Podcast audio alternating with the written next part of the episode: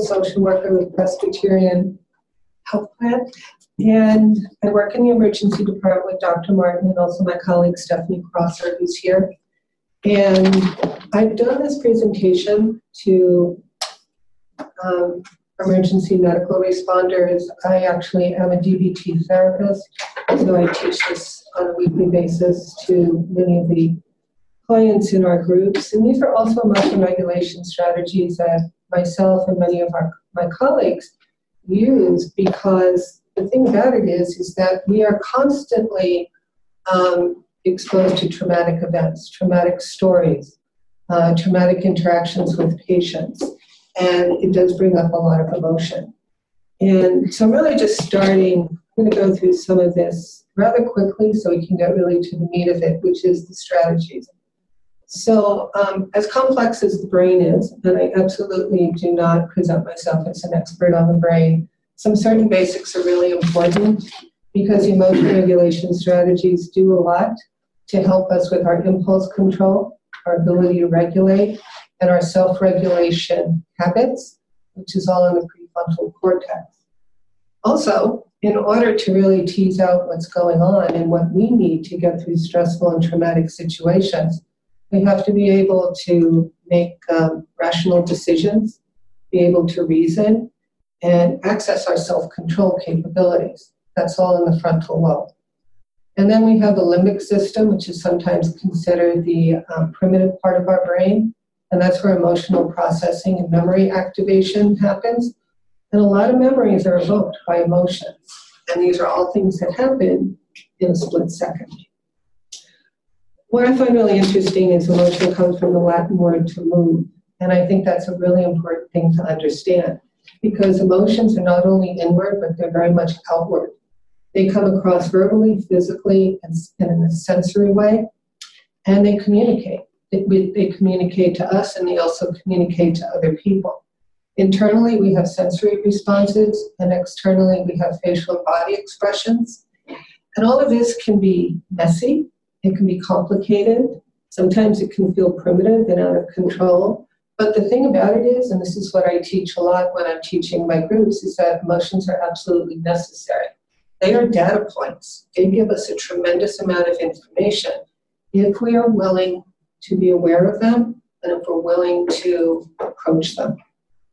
Um, also, emotions are a full body response. We have cognitive and physical reactions to events. Um, cognitively, we, we assess, we have bodily responses, we have emotions, we have internal sensations, we have urges, and those are usually congruent with our emotions, and then we act. And that's where the emotion regulation strategies come in. As you can see here, we have behavior, we have affect, and we have cognition. It's a loop. It is not just a one-way street. Our behavior impacts our affect, which impacts the way that we think. It can also work the other way. Our thoughts start to become rapid. They start to become ruminative. They start to become congruent with the emotion. It starts to show in our affect and then our behavior as always. Can you explain more about what, it, what is affect?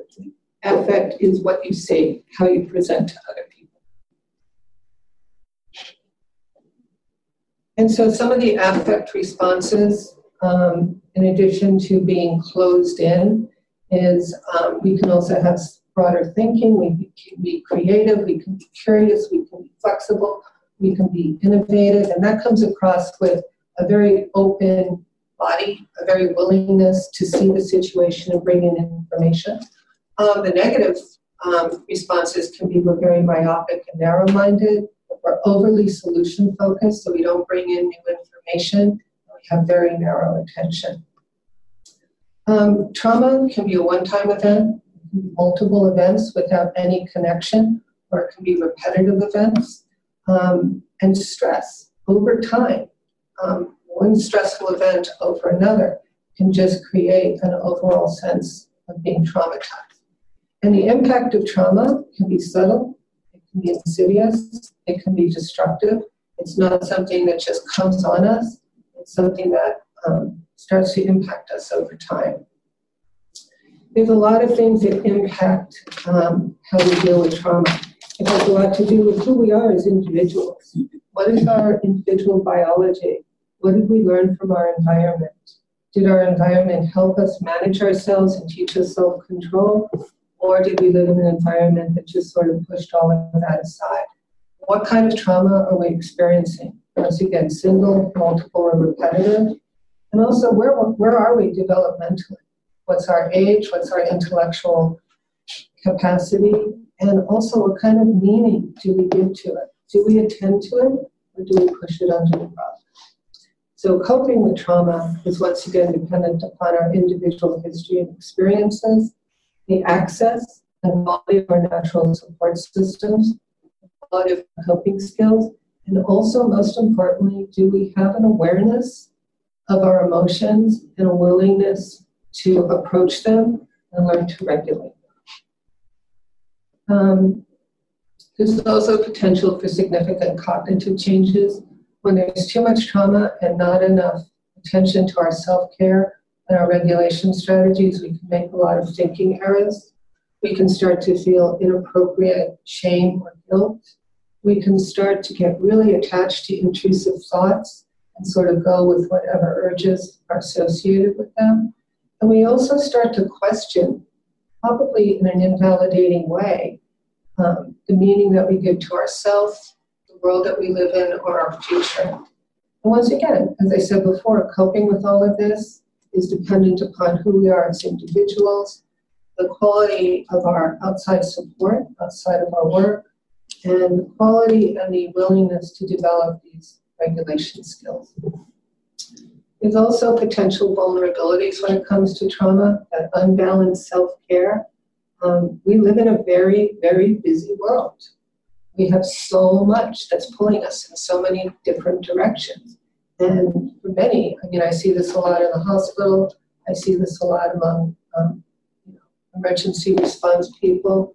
And also, I see it in some of my colleagues that the self care can be a bit off balance. And one of the things we do in our team is really make sure that we are taking care of ourselves and each other, making sure people are taking vacation, uh, you have a very difficult case like the one that Stephanie had. Get up, go outside, go get a drink of water. And you know what? Maybe you can go home. Stephanie takes yoga. Go home, take a yoga class. Do something to take care of yourself.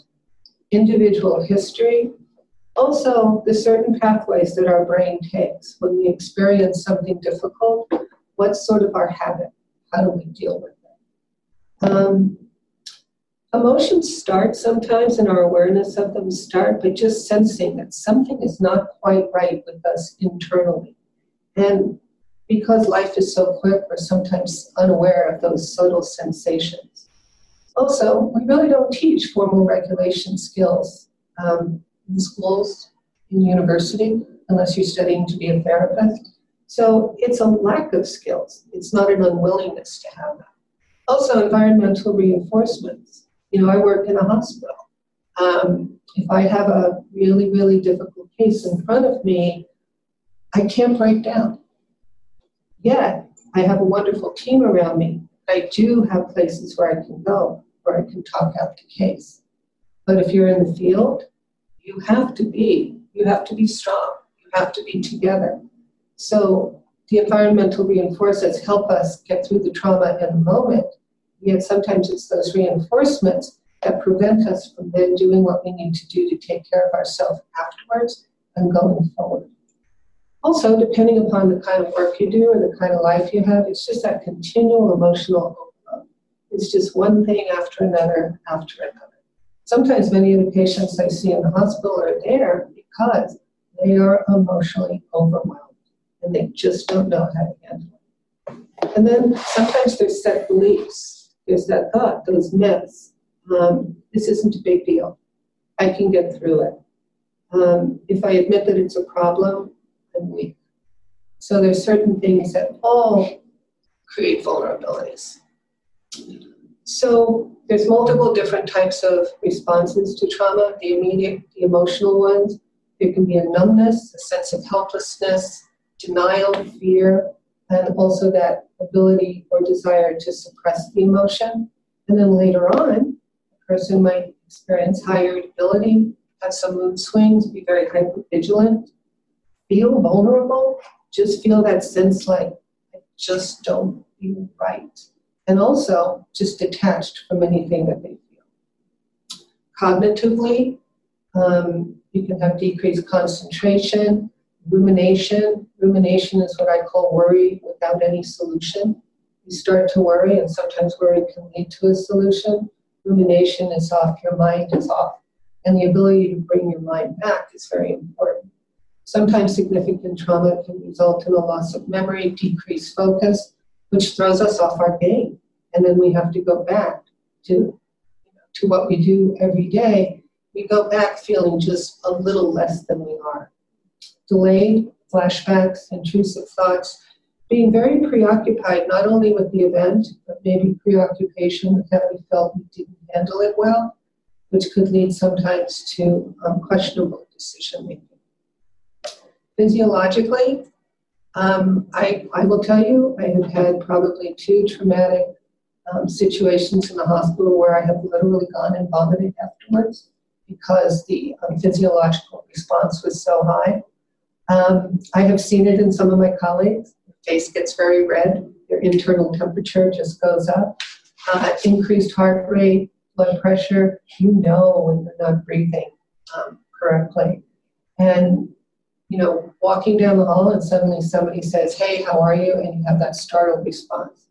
And those are your immediate ones. Delayed or sleep, nightmares, decreased appetite or increase in an appetite, more susceptible to colds, stomach aches, GI issues. Behaviorally, and this is what you can sometimes see other people engaging in, they're restless, they're avoiding, they're avoiding things that they even enjoy, more use of alcohol or drugs, and also maybe just a very blank face, just no interaction with somebody else. And then delayed that lasts for a longer time is continued avoidance, significant withdrawal from loved ones and friends, increased use of alcohol and drugs, or maybe engagement in risky behaviors, which is always a possibility. And then we have the existential side of it, especially if it's trauma over time. You know, the, the questions like, why? Why is this going on? Um, feeling desperate, feeling despair towards yourself and just humanity in general, and sort of questioning your own personal value systems or your personal faith um, system if you have one. And then sometimes it can then get worse and become more chronic into a global sense of hopelessness, a total loss of faith, and questioning your meaning and purpose. And all of this builds on each other. So you have the existential, the physical, the emotional, the sensory, the cognitive, and it's quite it's quite overwhelming. It can be quite painful. We had a comment, Lydia, just a second. It said uh, from one of our members of COSA, it sounds similar to PTSD almost. Mm-hmm. Very much so. Very much so. And the reason that I took brain and the trauma is because all of us in this room and the people I work with deal with very, very, very um, distressful events on a regular basis. And yet, stress itself, I mean, when you look at some of the emotion regulation strategies, I mean, these are things that you can teach your children. These are things you can share with your loved ones. These are things you can talk to your friends about because they're really universal. But in our line of work, um, it would be great if this would be sort of like when you wake up in the morning, you brush your teeth, you take a shower, and you go, Yeah, I've got my emotion regulation skills to help me through. Can I?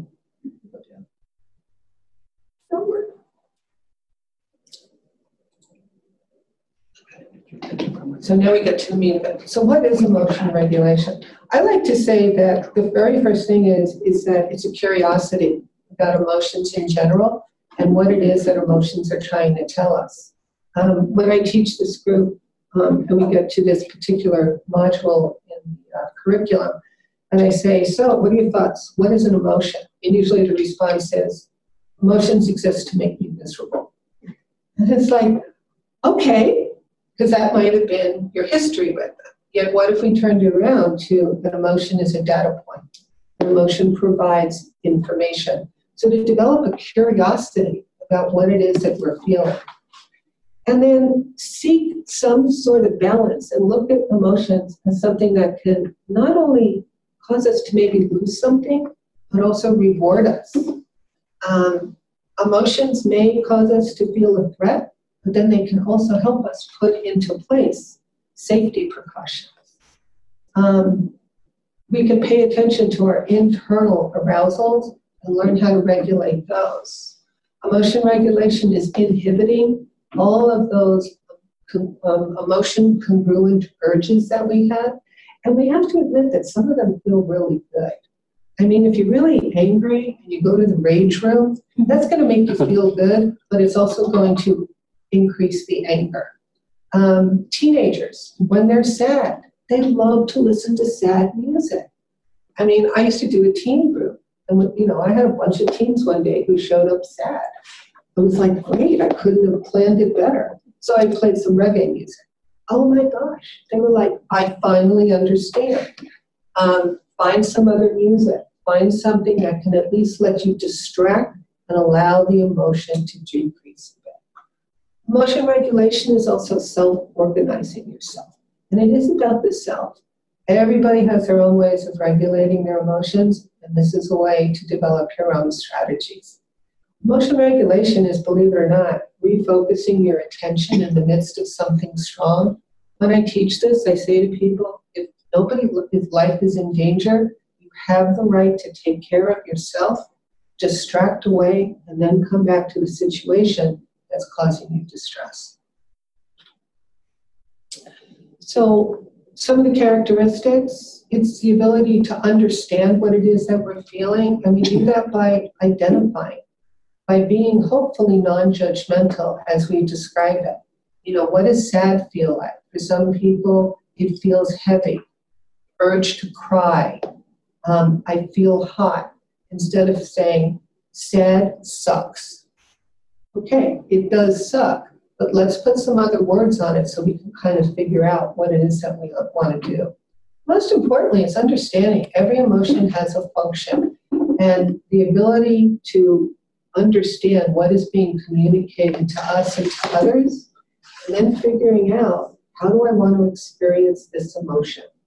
And controlling emotions also includes when you have them, how you experience them, and how you express them. Here's just a chart that I use. I even use it, you know, I use it at work with the patients that I see in the hospital. Um, there's some of your primary emotions. There is the function, like fear, alert us to danger. We have a choice of avoiding or approaching. Shame uh, lets us know that we violated social norms. We can either hide or we can disclose. If we have the tools to be able to disclose, it will reduce shame make it that much better to manage. Envy is when we value something that somebody else has. So we have two choices. We can give in to the urge to take something away from someone, or we can actually see envy as communicating to us wait a minute, I'm envious because I haven't yet reached a goal. And maybe it can be a self motivator. So, one of the benefits of emotion regulation is that it creates what we call neuroplasticity. It creates new habitual behavior and thought patterns related to our emotions, and it really expands our repertoire. It expands the different ways that we can manage our emotions. It impacts our brain's capability to reorganize, it helps our brain relax and regroup. It enhances our executive functioning, definitely reduces impulsivity and creates more impulse control, and it's lifelong. Um, you know, the sooner we teach these to our kids or schools or even with young adults, um, it's something that you can take with you throughout your whole life. So here we start. Some of the basic emotion regulation skills that I'm sure you've heard everybody talk about is mindfulness. Uh, Jon Kabat-Zinn is really the father of mindfulness, he is uh, referenced in my bibliography. And he created a whole mindfulness program for chronic pain and stress. Mindfulness sounds very simple, and it's it's kind of difficult because what you're doing is you are refocusing your attention to what's happening in the present moment. It's extremely focused and it's non-judgmental. And as you're doing it, your emotions will rise, your emotions will fall, and you sort of flow with them, and you let the waves come and go, but you stay in the present. A lot of what happens when we're stressed or have experienced trauma is that we're in the past, or we're projecting that things will only get worse in the future. Mindfulness allows us to be in the present. A very mindful emotion regulation skill is to take just one deep breath and start to identify five things that you see in the room, five things that you hear, five things you can touch, and five things you can smell. Just to be able to regroup and come back to the present moment. And mindfulness has incredible research about all the things that it can do physiologically to just physically help us feel better. It decreases rumination, uh, gets us away from perseveration. It allows us to access the skills that we're going to be introducing. It allows us to be curious because mindfulness is more like what is going on around me. And the minute you hear what and not why, you start to open doors up to information instead of judgment. And it increases your ability um, to make decisions that will be less, um, less distressful. One of the easiest uh, emotion regulation skills to probably access no matter where you are is the tip skill. You want to change your body temperature. So, ice. Um, anywhere you go, convenience store, hospital, um, anywhere you go, uh, those, those, what do you call it, those ice packs that people put in their lunches. Taking an ice pack and putting it around your neck, putting it on your forehead, going into bathroom, throwing ice cold water on you. This time of year, walking outside and just, oh no, I, the kind of therapy that I do, clients call me for coaching. And if it's like 30 below, I mean 30 degrees, it's like, please go outside in shorts and a t-shirt and just take a deep breath and feel the cold. And they come back and they're like, oh my gosh, their urges have decreased. It's the ability to just sort of reset like you reset a computer. The heart rate decreases, blood's redirected to the brain and heart. You start to think a little clearly. Intense exercise. Anybody know burpees? Yeah, do a, couple, do a bunch of burpees until you break a sweat. And then you kind of stand up, might be a little dizzy. But you might notice that the intensity of the emotion has dropped. And that's what you're looking for. Because what you want to be able to do is bring some clarity to the situation. Once you've done those, which are more intense, you might do the paced breathing, breathing in, counting to five, breathing out six to 10, and being very mindful of the pace of your breathing. It's not a quick one to five, it's not a slow six to 10. It's sort of a very in and out, and you start to notice that the heart rate is coming down. Um, you feel like your blood pressure is coming down. Everything starts to just, there's more oxygen in the room. The smoke's out, air is in, you start to see things. And then there's paired muscle relaxation, and there's some really wonderful um, DVD, uh, not DVDs anymore, podcasts. Jon Kabat-Zinn has one where you can start at the top of your head to your toes or vice versa, and just tense your muscles, you know, in pairs for 10 to 15 seconds, and then release, and then see how you feel afterwards. It's great to tolerate distress. I use it in meetings. I'm not using it right now, but I do use it in meetings when there's difficult conversations. I'll start to just do some paired muscle relaxation. I start to go, okay, I'm back in the room. I'm not judging. I can start to think a little more clearly. It also helps really well with sleep. Um, this is what I call the Goldilocks skill. It's called the please skill. If these are out of balance, your emotions are going to start to take over. They're like little ninjas. They start to just sort of creep in and say, it's time to take over. If there's any physical illness that's not being attended to, you're going, your emotions are going to know and they're going to take over. If you have a cold, if you have the flu, if you've had the stomach um, if you have a chronic illness that's not being well tended, diabetes, asthma, anything like that, it's going to throw you off. Um, exercise, too much or too little. Too much, we can send ourselves into chronic pain and then we're not feeling well and everything becomes just that much more difficult to manage. Or no exercise. I mean, when you exercise, you're releasing brain chemistry that's making you feel whole lot better. Interesting thing is, too, if you've had really traumatic events, one of the things that makes us react is that sense of feeling paralyzed. Like, oh my gosh, my body failed me. I didn't see that coming. How could I have not run quicker or faster? Um, when you when you engage in exercise and your body is moving and it's doing things that you want it to do, you see yourself reaching new goals. That's um, that's a pretty that's a pretty intense feeling, and that's something that you carry with you to other aspects of your life. Uh, too much or too much alcohol is going to definitely affect your emotions, and mood altering drugs will as well. Uh, sleep seems to be the domino for most people. Too little sleep, poor sleep, restless sleep, and when that's off, once again, more irritability, probably more withdrawal, maybe fear gets ignited more so than uh, before. So sleep is really important. Um, eating, too much, too little, or what are you eating? Um, I remember when I was in graduate school, uh, once every six weeks I would clean out my car and I couldn't, I couldn't really get over how many fast food bags I had there. And I was trying to figure out why I was never feeling so great when I was in grad school.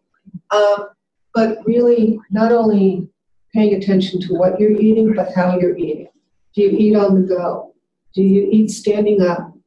Um, do you taste your food? Once again, this particular skill is very much mindfulness to be able to see what works for you and what you're doing. Give a comment from the, from the network. Uh, Sergeant Lucero Police says combat breathing really works. Mm-hmm. Combat breathing is what's taught to police officers when we get into stressful situations where you breathe in for a count of four, you hold it for a count of four, for. Absolutely, absolutely. Um, never stop breathing. And in stressful situations, a lot of people, not anybody in this room, um, stop breathing. And then they're, they really have a very difficult time bringing information in and figuring out how to respond. And getting into the habit of doing that type of breathing during the day to just allow yourself those few seconds of bringing air in, bringing air out, and focusing on yourself, right then and there, that's a basic emotion regulation skill. The other thing is to use your senses um, to soothe yourself, but not soothe yourself because you're dealing with something distressful. Soothe yourself to treat yourself habitually, compassionately, and gently so that when you do know that you're going to enter into something that's difficult, you sort of put on a sort of protective veneer. It's like, I know how to treat myself well, I know self care.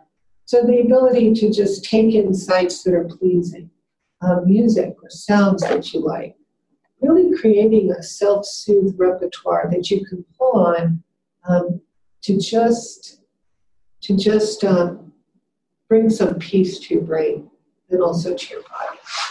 And movement, I always consider as the sixth sense because there's really something about body movement and just watching, taking a mindful look at your body as you're doing yoga or sensing what it's like when you're swimming or you're doing you know, something to go like, wow, look what I'm capable of doing. And it really has a lot to, to bulk you up when you're dealing with distressful situations.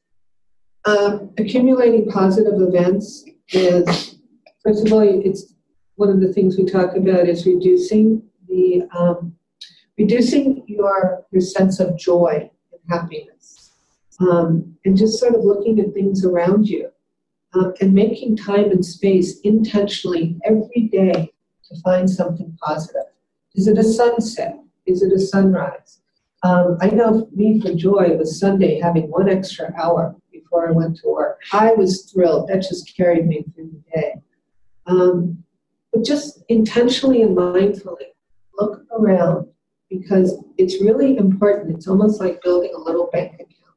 It's like there can be joyful moments during the day despite what I'm doing. I'm incredibly lucky. I work with a fabulous group of clinicians. And there is not one day that doesn't go by that we're laughing about something or somebody has had a really great experience, or something has happened personally in their life, and we can really appreciate it. The most important thing is to intentionally make time and space for it. Building mastery. I think everybody in this room is incredibly masterful, but the thing about it is, is that do you give yourself credit? Um, do you notice one daily thing that you have done that gives you a sense of accomplishment? If you suddenly looked at all of those reports on your desk and it's like, yeah, I'm going to hit those reports and I'm going to get them done. Um, choosing things that might be difficult but possible, you're planning for success because when you feel masterful, you feel confident, you feel competent, you feel a sense of calm. It's like, I can tackle this. I have the ability to do it. So the ability to challenge yourself and to claim it is incredibly important. Some people have very, very deep seated beliefs that they don't deserve to um, feel accomplished, they don't deserve to um, pat themselves on the back. But when you're dealing with things that are stressful over time, to take that step back and say, yeah, I did that. And it was hard, and I did it, is incredibly important. Coping ahead, looking at things that we might encounter that are going to cause us some problems, and planning. Coping ahead is planning. It's planning for what it is that might cause some difficulty. It's figuring out how you want to cope, what it is that you want to do.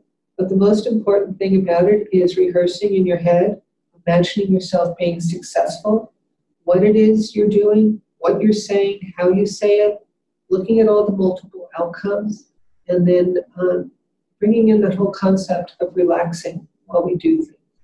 I think emotion regulation is so important because it is really self compassion and self care, and it's teaching us that we can get through things without hanging off a cliff by our last ragged fingernail. We can get through something with a whole set of skills um, that will actually teach us a lot more about ourselves when we get to the other side.